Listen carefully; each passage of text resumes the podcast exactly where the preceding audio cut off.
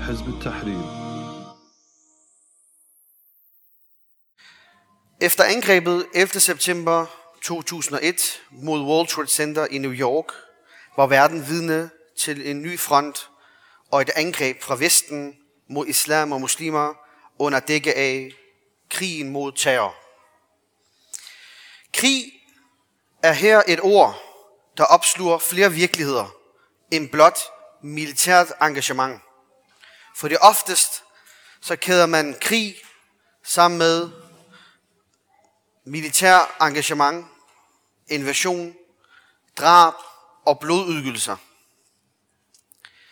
Men her USA i særdeleshed og Vesten generelt iværksætter også flere tiltag gennem lovgivning for at imødegå det, de kaldte krigen, øh, eller det, der bliver kaldt terror. Dette resulterede i oprettelse af sikkerhedsapparater som antiterrorstyrker, der udførte alle mulige utænkelige aktiviteter, som kidnapninger, fængsling uden rettergang, ligesom Guantanamo-basen, og hemmelige fængsler, alt sammen under dække af krigen imod terror. Og det er jo ikke traditionel krig, som vi kender det. Men der kommer også reel krig, som vi kender det. Og ved direkte militær besættelse af muslimske lande, som Afghanistan og Irak, igen under dække af krigen imod terror, har Vesten åben erklæret krig imod den islamiske umma. Under militære invasioner, under disse militære invasioner, blev muslimer udsat for alle former for reel terror. Fra voldtægt, massedrab og ødelæggelse af ejendom til udplyndring af muslimernes ressourcer.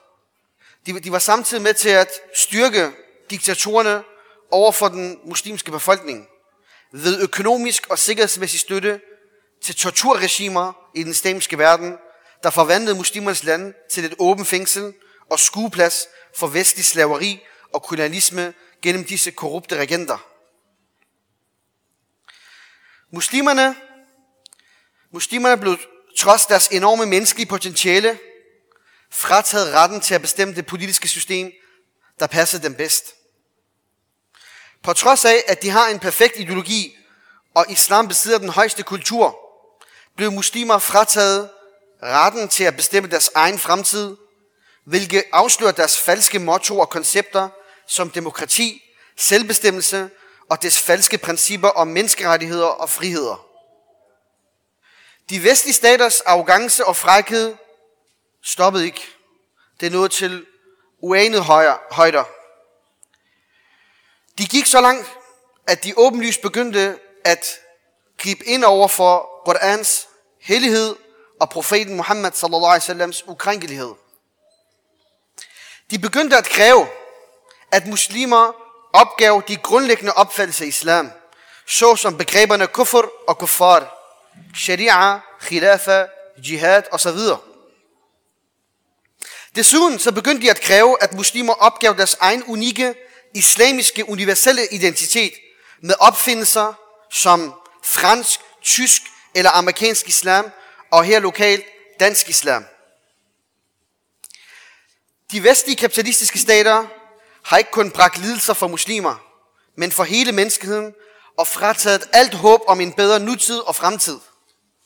Hele kontinenter er blevet kastet tilbage i kategorien tredje verdensland, og er blevet frataget en hver mulighed for at nærme sig de vestlige lande med hensyn til levestandard, udvikling, teknologi osv., som kan sikre rigdom og som sikrer stabilitet i et hver land. Alt det her blev stjålet fra folk. Selv inden for de førende kapitalistiske staters eget samfund, selv inden for de her kapitalistiske magtfulde stater, inden for deres eget samfund, så begyndte der at opstå utilfredsheder i form af protestmarsch og det, som de kaldte Occupy Wall Street, eller de gule vestbevægelsen, som vi især kender fra Frankrig. Verdensbanken bekræftede i en rapport, der blev offentliggjort den 7. oktober 2020, at antallet af fattige mennesker i verden vil stige, og at i år 2021 kan dette antal nå 150 millioner mennesker, der lever for 1,99 dollar om, uge, om dagen. Undskyld. Det er mindre end en pris på en kop kaffe i et udviklet land. Det vil sige, at resten af menneskeheden, de arbejder, de bruger kraft og energi, står op om morgenen for at tjene til et beløb, som man kan købe en kaffe for i et vestligt land. Halvdelen af verdens børn er fattige, konkluderer rapporten, og kvinder vil repræsentere størstedelen af de fattige i de fleste regioner. Ja, det er sådan verden ligger. Det er en bitter virkelighed. Og som i tillæg til dette, så så vi vestlige demokratiers fuldstændig fiasko og inhabilitet i at værne om moralske og menneskelige værdier. Og det seneste skud på stammen er Picos, træng, uh, øh, Picos pigtrådshegn. Nu kan jeg nærmest ikke udtale det, for det er så vemmeligt udtryk. Men det er pigtrådshegn rundt om EU. Her var vi vidner til flytningen fra alverdens landes forsøg på at nå Europa efter en hård rejse for nogens vedkommende mere end 2.500 kilometer. De skulle gennem alt. De skulle gennem et helvede. Alt sammen for at komme til EU's grænse, og så venter der pigtrådshegn. Et eksempel på en af de her flytninge er en unavngiven, der er ikke navn på ham, en pakistansk flytning på cirka 30 år, som har forsøgt at krydse hegnet nær Sombor, Serbien, for at komme ind i Ungarn i 2016 og nå EU's grænse. Men metal, metalspiralerne og de her pigtrådshegn stod som forhindring. Han forsøgte at komme over på den anden side, men han skar hans finger af. Og det her bliver kaldt Europas fæstning, og det her er noget, som Europa er stolt over, og det eksisterer på de her grænseområder i Slovenien, Ungarn, Makedonien, Bulgarien, Spanien og Frankrig. Der findes også samtidig i disse lande det, der hedder barbertråd, som er lavet i galvaniseret stål, som er meget hårdt. Og i modsætning til pitråd, som vil brænde til at hindre, bare forhindre bevægelse, det man ikke bare kan komme over på den side, for det måske går ondt, så er de her faktisk decideret designet til lemlæste. De siger flå, menneskelig øh, hud og krop. Og det her er de mest synlige symboler på EU og generelt vestens umenneskelighed. Tusinder af migranter har allerede betalt prisen med deres liv, mens de forsøgte at komme udenom disse grænser ved at kravle gennem rør, kvæning bag lastbiler eller drukne i Middelhavet. I september 2005 så blødte en senegalesisk mand, han blødte ihjel. Hvorfor? Fordi han har påført sig sår og øh, lemlæsninger som et resultat af de her dødbringende pigtråde, der troppede i hegnet i Cueta, en af Spaniens to øh, eksklaver på den nordafrikanske kyst. Så den her mand, han døde simpelthen af de her pigtråde, som påførte ham voldsom skade, at han døde af blødning. Danmark har også meldt sig ind i kampen om sadisme ved at tilbyde skarpe pigtråde til Litauen for at opføre hegn mod flytning. Det er nærmest kun en uge siden. Altså, det er ikke gammel historie. 15 km pigtråd tales der om. Dette er Danmarks gavmilde gave til Litauen. Et bidrag fra det skandinaviske kongerige, hvis socialdemokratiske statsminister Mette Frederiksen har været i embedet siden 2019 og har sidenhen sat sig som sit mål at opnå, jeg citerer, nul asylansøger, Punktum. Den 28. september rejste hendes integrationsminister Mathias Tesfaye, der selv er søn af en etiopisk flytning, til Litauen for at mødes med indrigsminister Agne Bilotate. Han benyttede lejligheden til at gå og inspicere hegnet. Altså meget stolt. Pigtråden, sendt af Danmark, er ikke en klassisk tråd, men en speciel harmonikalignende model, dækket med barberblade-lignende klinker, som kan forårsage dødelige kvæstelser. Det er faktisk den samme pigtråd 2015, som Viktor Orbáns, Ungarns øh, hvad hedder det, leder, som, som han hastigt indsatte mod Serbien, en mur mod migranter, der derefter blev stærkt kritiseret i Europa. Det vil sige EU, Europa generelt, har kritiseret de her pigtråde, så vælger Danmark seks år efter at indføre dem selv, som en gave til Litauen. Mathias Tjefsvaja, han skammede sig ikke, da han på TV2 blev kritiseret for det her. Men han sagde, at kritikken, jeg citerer, kritikken er ikke på sin plads. Jeg citerer igen, hegnet er imod ukontrolleret immigration, og løsningen er sund fornuft. Citat slut. Og han takkede, den danske, den danske minister takkede hans kollega Vinius for hans indsats for at beskytte grænserne for Europa og NATO. Så man kan sige i hvert fald, at Danmark har gjort sit arbejde for at bidrage til yderligere umenneskelighed på verdenskloden. Sult, fattigdom, arbejdsløshed, krig og ødelæggelser er mange titler, der er knyttet til den verdensorden, der leder menneskeheden i dag. Titler, der kun varsler en mørk fremtid, der nedgraderer menneskets værdi. Der er ingen tvivl om, at menneskeheden lider under disse systemer, hvor alle dens masker efterhånden er faldet, og det sande ansigt er dukket op. Et umenneskeligt system, der lever af menneskers tragedier og bevare dets eksistens med jern og ild. Et lederskab, der ikke har nogen bekymring bag sig, en dominans og hegemoni i verden på alle måder. Ved manøvrer, med magt, ved kontrol til halsen. Der var en tid, hvor man så op til Vesten. Man betragtede dem som en retfærdig og objektiv reference for løsning af verdens konflikter. Man mente, de var civiliserede, de var moderne, og derfor havde man tillid til dem. Det vil sige, at man helhjertet selv henvendte sig til Vesten, fordi man mente, at de kunne være vogteren af menneskeheden, vogteren af al værdighed og al, og al øh, hvad hedder det, beskyttelse af menneskelig liv. Men dagen er kommet, hvor verdensbefolkningen har indset, at Vesten ikke længere har den her position. Den nyder ikke samme tillid længere. Den er blevet begrænset til en størrelse, der kun øh, hvad hedder det, bliver styret med militærmagt, gennem agenter, gennem krige, gennem trusler om sanktioner og ved at vise muskler. Det er det eneste, der gør, at de kan styre verdensbefolkninger nu. Men det er et mislykket lederskab, baseret på et falsk menneskeskabt system, der ikke er i stand til at lede skibet og sejle det til et sikkert land uden om bølgerne, men konstant fornyer menneskelige problemer. Så er der den ene krise efter den anden. Så er der den ene krig efter den anden. Og i desperation forstør, forsøger den konstant at finde udvej gennem alle de her bølger. Ved blandt andet ansvarsfralæggelse. Det vil sige, det er ikke systemet, der er noget galt om. Problemet ligger hos den enkelte præsident i USA. Stem på en ny. Det er republikanerne, der er noget galt med. Derfor stem demokraterne. Det er demokrater, der er noget galt med. Stem på republikanerne.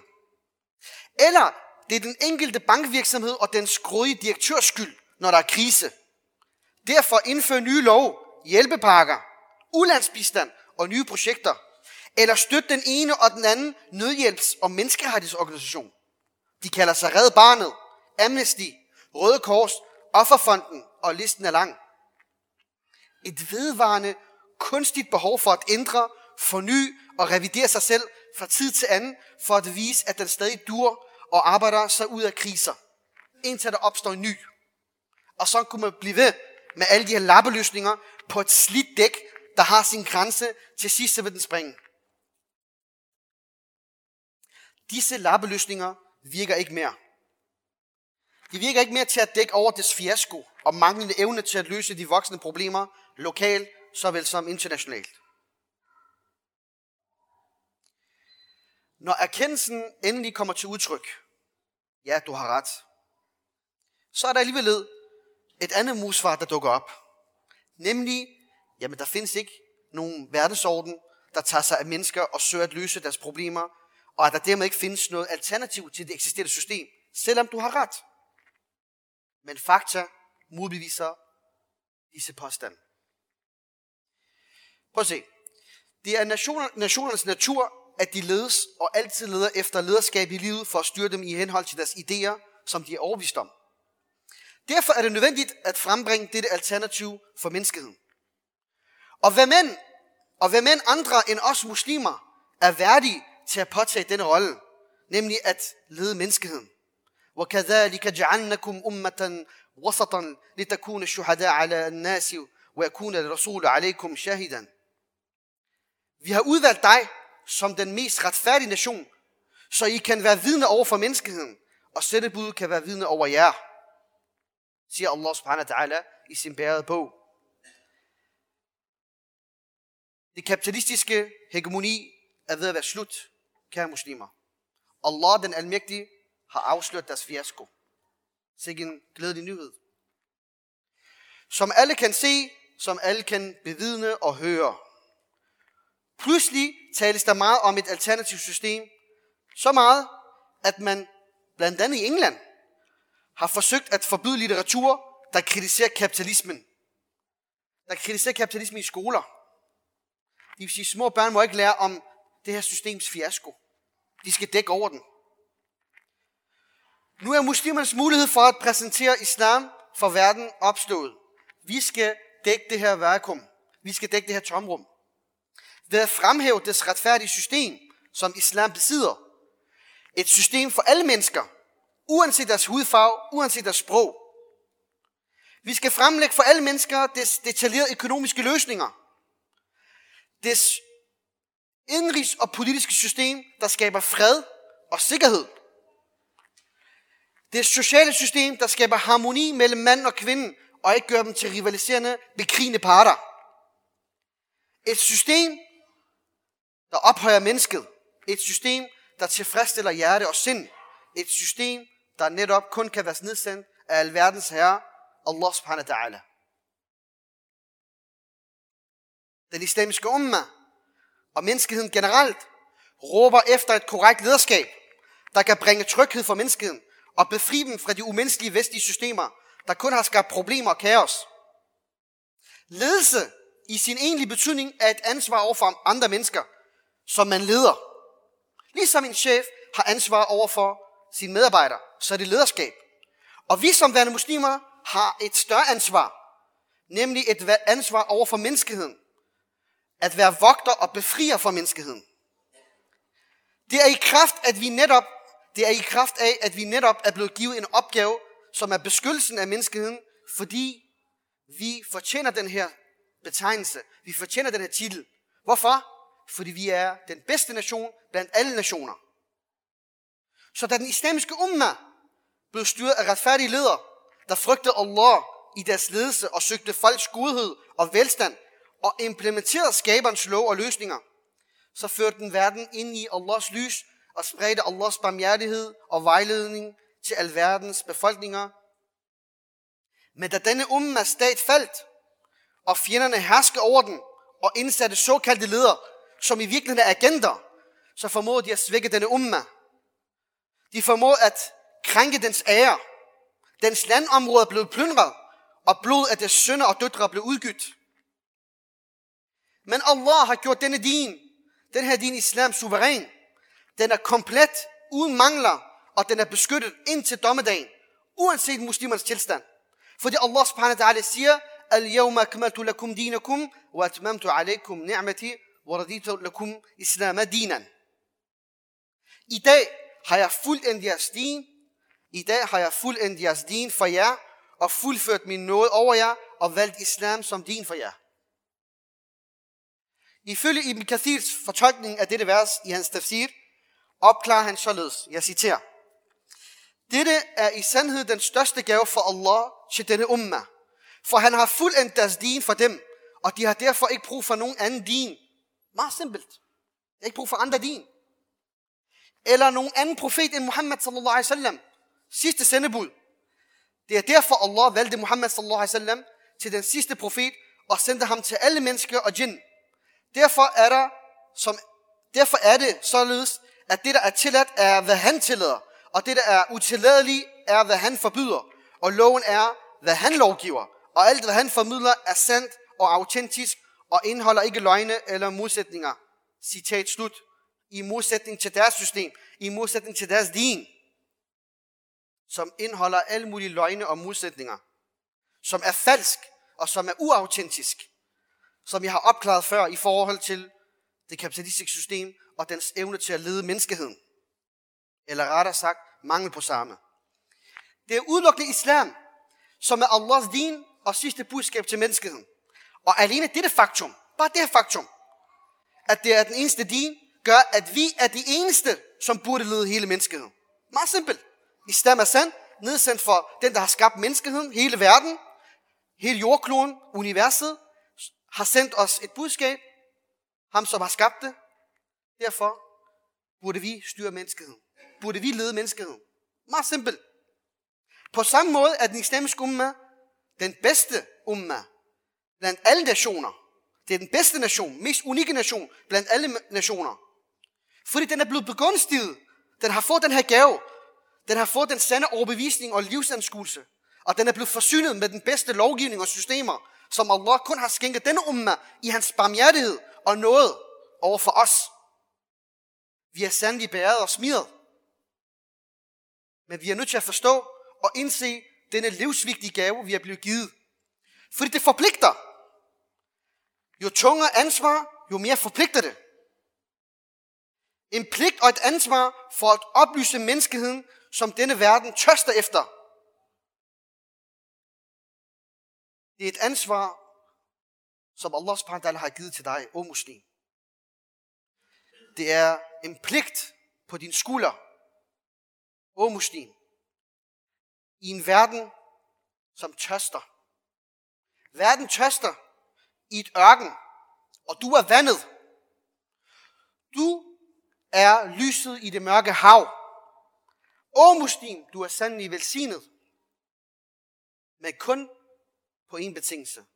Det er, at du holder dig til islam, søger dens løsninger og følger dens retledning. Kun hvis du etablerer dens system, khilafa, som producerer ledere, der har ansvarsfølelse og frygt for deres skaber, og er en garant for denne umma og hele menneskehedens sikkerhed, der samtidig frembringer en unik civilisation, der hæver menneskets status til den højeste rang og sikrer dem et godt liv.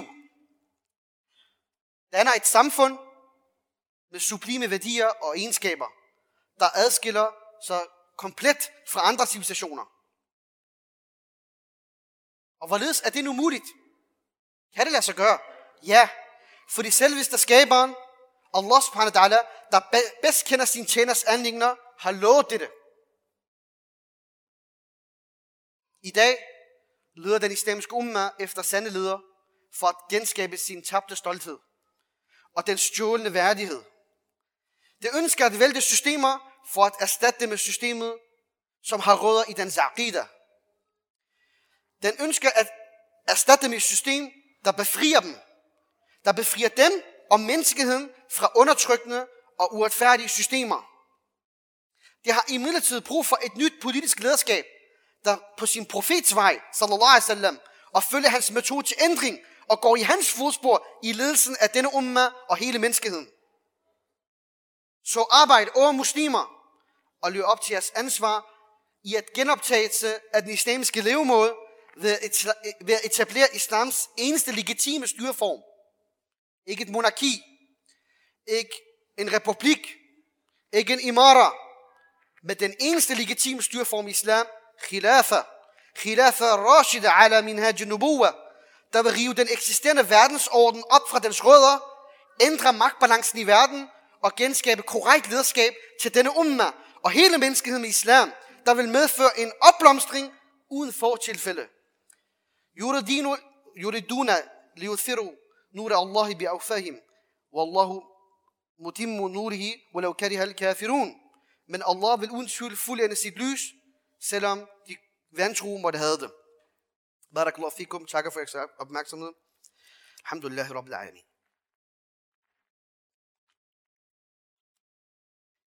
Bismillah. Barakallah fik for dit oplæg.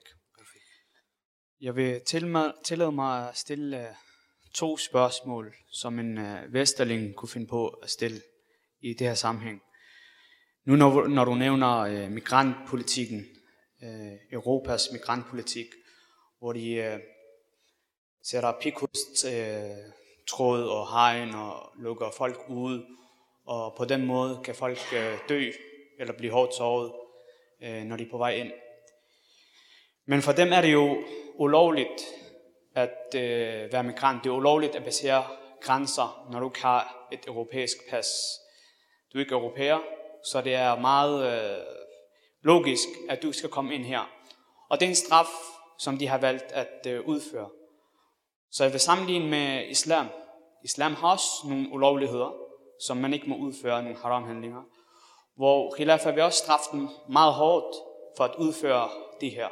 Og måske lige så hårdt som øh, det her som øh, pikhovedstregn og lemlæstelse. Øh, så hvad er forskellen her? De har valgt at gøre det på den her måde. Det er en ulovlig handling hos dem. Og derover er det en haram handling i islam, og islam har valgt at gøre det på den her måde. Så hvad er forskellen? Og det andet spørgsmål er, hvordan vil khilafa håndtere asylpolitikken eller migrantpolitikken? Vil de ikke øh, sætte en stopper for det, eller forhindre det på nogen måder, eller vil de tillade alle og enhver bare at komme ind i khilafa øh, på alle mulige måder? Hav, eller skov, eller hvordan de nu kommer. Barakallah fik.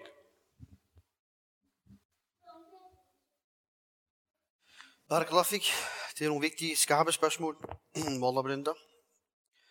Hvad hedder det? Til det første vil jeg sige, at øh, nej, khilafa vil ikke øh, håndtere det på samme måde.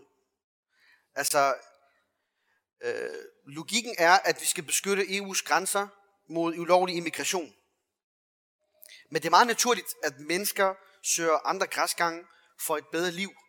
Det vil sige, når mennesker føler og mærker, at deres levestandard, deres livskvalitet er faldet, så vil den søge andre muligheder og alternativer.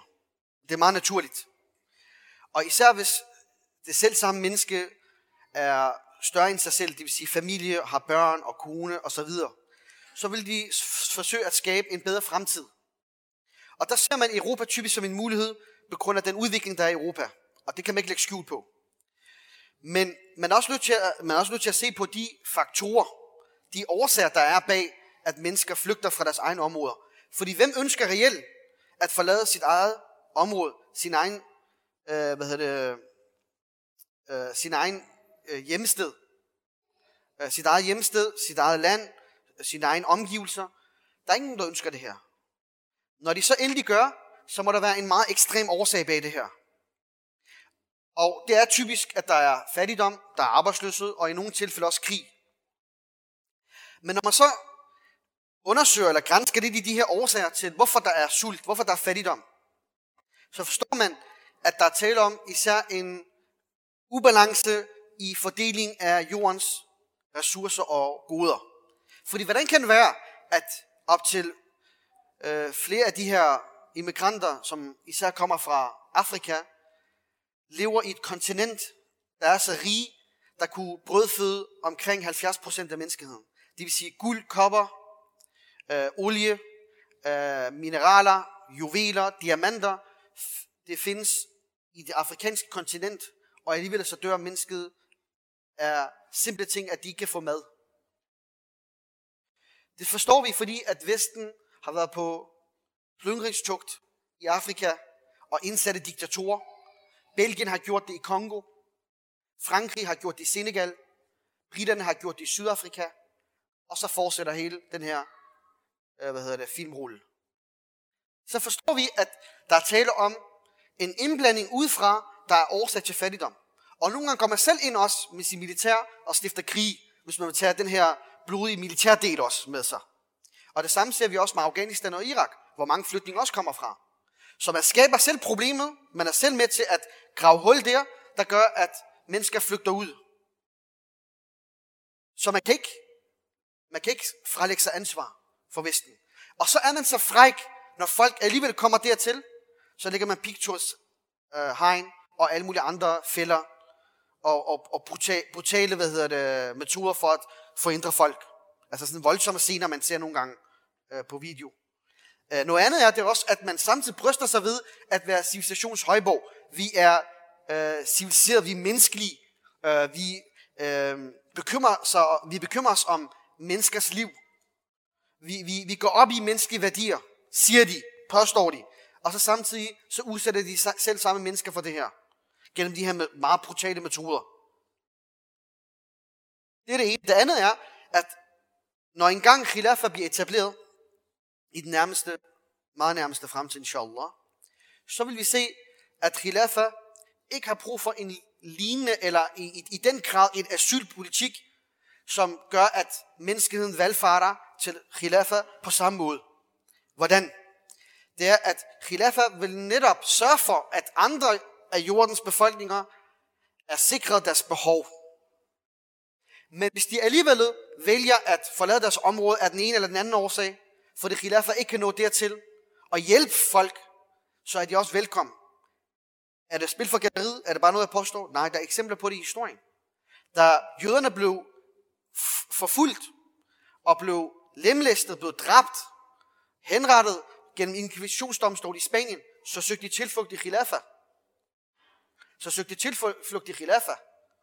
Osmans khilafa havde ghettoer, som man kalder det her, områder, der kun var specielt rettet mod jøder. Blandt andet en græsk by, Saloniki, som var under Khilafa, øh, som nu er øh, en del af Grækenland. Der husede man mange jøder, og så kom der også et afkom derfra, der så senere nedlagde derfor med samme jødisk baggrund. Men det er en anden historie. Irland, the Great Famine, de sultede. De, de har stort mangel på afgrøder. Hvad gjorde Khilafa? Masser af skibe, masser af nødhjælp for at levere mad og andre fornødenheder, fornødenheder til øh, hvad hedder det, Irland. Alt det her for at hjælpe dem. Så vi forstår, at Khilafa forsøger at skabe den her lige retfærdige balance i økonomi og i goder og i ressourcer for hele menneskeheden. Og når der alligevel opstår et problem, så byder den folk velkommen. Og det har man set mange gange i historien. Barakallah fik øh, for oplægget. Meget interessant. Øh, og jeg tænker, at, at spørgen med det første spørgsmål, øh, det, kunne være, det kunne have været lidt svært at, øh, at forestille sig for nogle 10 år tilbage, hvordan at Vesten ikke øh, var dobbeltmoral og hyklerisk, når den øh, behandler asylsøgere på den her måde og har det her menneskelige verdenssyn. Men efterhånden som øh, vestens politik øh, mere og mere udfolder sig direkte, så kan, så kan sådan et her spørgsmål jo øh, nemt modbesvares i virkeligheden selv. Øh, Vesten har jo udover at den har i årtier øh, helt tilbage øh, fra Khilafas nedlæggelsen frem til i dag ført en øh, krigspolitik, som har været meget aggressiv, øh, hvor at den ikke har skånet nogle nationer, og tværtimod gået direkte ind i forskellige lande, både i Mellemøsten, øh, Asien, Afrika, Latinamerika osv., dikteret en fast politik, hvor den støtter despotiske regimer, hvor den, hvor den fastholder en bestemt politisk skæbne for folket. Øh, mens den gør alt det her, så danner den øh, grænser for den selv for, øh, hvordan den tillader sig at føre politik mod øh, folk, som er nød, øh, nødlidende og som øh, søger herop, grundet den politik, som Vesten har fastlagt. Øh, og det synes jeg er en væsentlig og meget central pointe at få med. Det handler ikke bare om, hvor ikke gavmild man er fra dansk side og europæisk side. Det handler ikke om, hvor fraværende den menneskelige værdi er i den måde, de tænker og i den måde, de udfolder deres lovgivninger øh, i synet på menneskearten. Men det handler netop om, at der er på den ene side, der ønsker man ikke at gavne og hjælpe andre mennesker. Samtidig med, at man er selveste årsagen og direkte den eneste kilde til, hvorfor andre mennesker lider af den samme skæbne, som de stikker af fra. Og her i findes det hyggelighed. Hvad angår khilafa, der vil khilafa på, u, altså på intet tidspunkt være årsagen til, at andre nationer lider. øh, og hvor at undertrykkelse er noget, som øh, den islamiske stat vil være noget, som den håndhæver og promoverer og øh, sætter alle mulige forskellige organisationer øh, i, i gang med på verdensplan, hvor den udnytter nogle, nogle etablerede institutioner som IMF, Verdensbanken, WTO og så videre for at manifestere en form for undertrykkelse. Det vil Khilafah ikke gøre. Og i fraværet af det her i sig selv, der vil det ændre rigtig, rigtig meget. Modsat, så findes der i den islamiske verdenssyn, menneskesyn, den moral, som islam præsenterer, et ansvar for andre mennesker. Allah subhanahu wa ta'ala sagde, وَمَا لَكُمْ أَنْ لَا تُقَاتِلُوا فِي سَبِيلِ اللَّهِ وَالْمُسْتَضْعَفِينَ مِنَ الرِّجَالِ وَالنِّسَاءِ وَالْوِلْدَانِ Altså, hvad fejler I? Hvad, hvad, hvad er der galt med jer, siden at I lader være med at vandre ud i kamp for Allah subhanahu wa ta'ala skyld, mens kvinder, børn og mænd øh, bliver undertrykt øh, på jorden. Og det er den her filosofi, som den islamiske stat vil have. Nemlig, at den vil føle et ansvar, ikke bare for at tage imod folk, som er i en situation af nød, men tværtimod, den vil yde aktivt øh, altså i dens udenrigspolitik vil der være en fast politik, der handler netop om at frelse andre nationer, som lever i undertrykkelse. Øh, og, og det er selvfølgelig en klar, øh, hvad hedder det, hvad skal man sige, øh, ja, altså det vil være en, en helt anden skæbne, Khilaf inshallah vil vise for dagen. Øhm, når vi snakker omkring menneskesyn, og også det spørgsmål, der blev stillet tidligere i forbindelse med det, så vil jeg mene, det er vigtigt at huske på, at den vestlige verden har ikke engang formået, den har ikke engang formået at sørge for, at deres egne befolkninger har et, har et menneskesyn, har et menneskesyn, hvor de anskuer sig selv som værende ligeværdige. Så bare for at give et eksempel, det, det vi har set, den afsløring vi har set i forhold til Pandora Papers, Øh, 32 trillioner øh, dollars, med andre ord 32.000 milliarder, øh, måske ikke dollars, kroner. Så mange penge har, har, har man sammenlagt forhindret øh, eller har man sammenlagt øh, skjult for, for skat, øh, skattemyndigheder rundt omkring i verden, for at undgå i sidste ende at betale skat. Nu det her, det er rige mennesker, det er øh, skuespillere, det er sanger, det er politikere, det er ledere rundt omkring i verden. Øh, hvor mange af dem er fra de vestlige lande. Øh, hvad er årsagen til, at ledere og ledende personligheder øh, opfører sig på den her måde her? Det er jo i bund og grund fordi, at du har en, du har en grødighed i, i, i dig selv, og du har ikke et syn på andre mennesker, at de fortjener lige så meget, som du gør. Du har en grødighed, og grødighed betyder, at du skal til dig selv, andre det er ligegyldigt. Så med andre ord, øh, øh problemet i den vestlige verden ligger i menneskesyn, ligger i fundamentale problemstillinger. Ikke, øh, ikke pigtrådsfejl, ikke, øh, ikke de enkelte ting. Det er bare symptomer på det her problem, som er mere grundlæggende.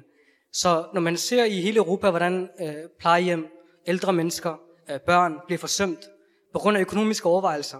Når man ser under coronakrisen, hvordan man øh, prioriterer øh, egen lande, egen befolkninger frem for andre, som er nabolanden, så indikerer det, at man ikke engang, man ikke engang har formået at etablere et, et, et menneskesyn, som prioriterer selv, selv ens egen folk. Så, så en ting er, at man sammen omkring mørke mennesker, muslimer, øh, folk udefra, øh, der, der er det helt galt. Men i egne lande, der har man ikke engang formået at etablere det her menneskesyn. Så du har et alvorligt problem. Øh, øh mistilliden til politikere er stor. Hvorfor? Fordi befolkningerne ikke anskuer dem som værende nogen, der repræsenterer dem længere. Eller arbejder for deres interesser. De arbejder for egne interesser. Og det, at de igen, det viser et afsløret menneskesyn. Så og eksemplerne er rigtig mange. Vi skal bare ikke glemme, at det ikke kun er en sag omkring muslimer øh, og, hvad hedder det, øh, og den, den Øh, muslimske verden. Det handler i høj grad også omkring øh, almindelige mennesker generelt over det hele i verden. Derfor islam, den kommer og giver retfærdighed til enhver borger i staten.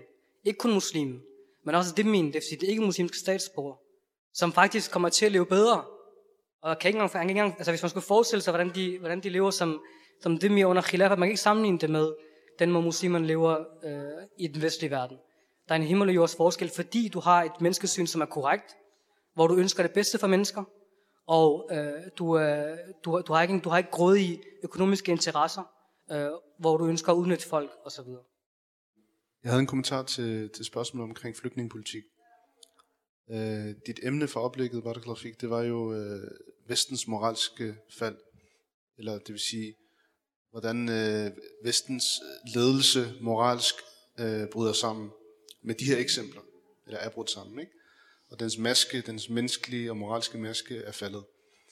Øhm, og når vi snakker om flygtningepolitik, øh, der er en præmis i spørgsmålet omkring, at der er nogle mennesker, der begår nogle, en, lov, en ulovlig handling, og det bliver de så straffet for. Men det er jo ikke det, er jo ikke det der er tilfældet, når øh, personer bliver lemlæstet på vejen ind over grænsen. Eller det er jo ikke kun det med pigtrådshegn. Det er også, når øh, vi ser eksempler på græske kystvagter, der skyder efter øh, både med flygtninge, med børn og kvinder i, eller skubber dem tilbage til afrikansk farvand eller libysk farvand, så det ikke er et europæisk problem længere, eller både der bliver sænket, øh, eller en lejr, en flygt, såkaldt flygtningelejr i Grækenland, ikke et eller andet sted i Kenya eller øh, hvad hedder det, Syrien, men i, i Grækenland, det vil sige inde på EU's øh, jord, der har du en flygtningelejr, Moria som den hedder, hvor øh, rigtig mange mennesker lever under kummerlige, elendige forhold, øh, og hvor det er, det er blevet kendt. Flere organisationer har dokumenteret, kvinder bliver udnyttet, børn bliver udnyttet seksuelt, øh, der er øh, elendige forhold, fattigdom, sygdom er udbredt, og, og hele lejren brændte ned for øh, cirka to år siden, og folk har levet under øh, øh, endnu værre forhold, og, det, og man lader som om det ikke sker på europæisk jord. Man kigger den anden vej. Øh, når det her foregår, og man samtidig hævder at være dem, der forsvarer menneskerettigheder, nu de her mennesker er på din jord, de er inden for dine grænser. Det kan godt være, at nogle af dem har, øh, ikke har et lovligt opholdsgrundlag, som de siger, og det er nogle lov, de i øvrigt selv ændrer hele tiden. Øh, men det er mennesker, som, øh, som, som er til stede, og som man øh, lader som om ikke er der, eller behandler værre end dyr.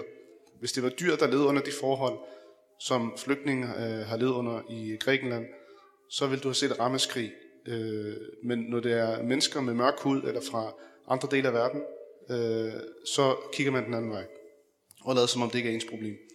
Så når, man samtidig hævder at være dem, der forsvarer menneskerettigheder, dem, der promoverer øh, øh, menneskerettigheder og frihed ud i verden, og dem, der er villige til at gå ind og blande sig i andre landes forhold, og føre krig i andre lande, hvis de, hvis, på, med det her påskud, at der er menneskerettighedskrænkelser, øh, så er det her jo med til at afsløre et enormt hyggeleri, og med til at afsløre, at det her det er øh, falske øh, hvad hedder det, idealer, og, og med til at afsløre, at den kynisme og, den, og det ligegyldighed, der er over for mennesker, det kyniske menneskesyn, som i virkeligheden præger den europæiske, øh, de europæiske stater og den europæiske udenrigspolitik, herunder flygtningepolitik, som også viser, at der heller ikke er et sammenhold. Og det er også en vigtig del af det, du snakker om, ikke? at den vestlige civilisation som en samlet blok, som en samlet øh, lejr, der, der er interesseret i at, øh, at lede resten af verden, øh, og gerne vil være, være forbillede for resten af verden, den bryder sammen, når man skubber problemerne ud til Ungarn, eller Italien, eller Grækenland, øh, og har en politik, ligesom i Danmark, om man vil have nul asylansøgere. Nul asylansøgere, men man har tilsluttet sig internationale konventioner, der forpligter en til, at hvis folk søger asyl i dit land, så skal du behandle deres sag. Eller når der er flygtninge, du skal tage imod flygtninge. Øh, og man ved, at folk er nødlidende, så kan det godt være, at nogen, der, øhm, nogen man siger, at de er ikke øh, flygtninge, de er migranter, men du skal behandle folk menneskeligt og behandle deres sager. Det er man ikke interesseret i. Man skal skubbe problemet væk, til sig, væk fra sig til Afrika. Man snakker om øh, modtagelsescenter i Rwanda. Man snakker om alle mulige ting. Man gør alt for ikke at behandle de her mennesker som mennesker og tage stilling til dem. Og dem, der kommer hertil, propper man i nogle øh, udrejsecentre udrejsecenter eller lejre eller fængselslignende forhold. Så det, det er i den kontekst, vi skal se, at det får det påståede ideal om Vesten som den moralske, dem, der sidder på den moralske høje hest, og dem, der er forbillede for andre, hvad angår menneskerettigheder og behandling af, af minoriteter på en god måde, det, det, det får hele det billede til at krakelere og vise sig for, hvad det i virkeligheden er. Og det er det, vi skal tage med i den del af det. Der er også øh, et spørgsmål fra Facebook. Og det lyder, Salam alaikum wa rahmatullahi wa barakatuh. Må Allah belønne dig for dit oplæg. Kan du fortælle os, hvorfor det er vigtigt at vide vestens falskhed? Det er et godt spørgsmål.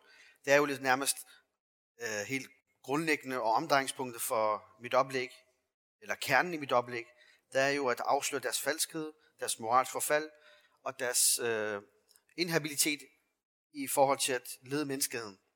Med alle de eksempler, vi har kommet med, men også at vi øh, på baggrund af er muslimer og som dermed leder til det svar, øh, til det her spørgsmål, nemlig at islam forpligter, at man afslører falske øh, livsopfattelser, falske, falske aqaid, det vil sige øh, livssyn, men også falske systemer, det vil sige lovgivning, som mennesker selv skaber, som mennesker selv er kilde til.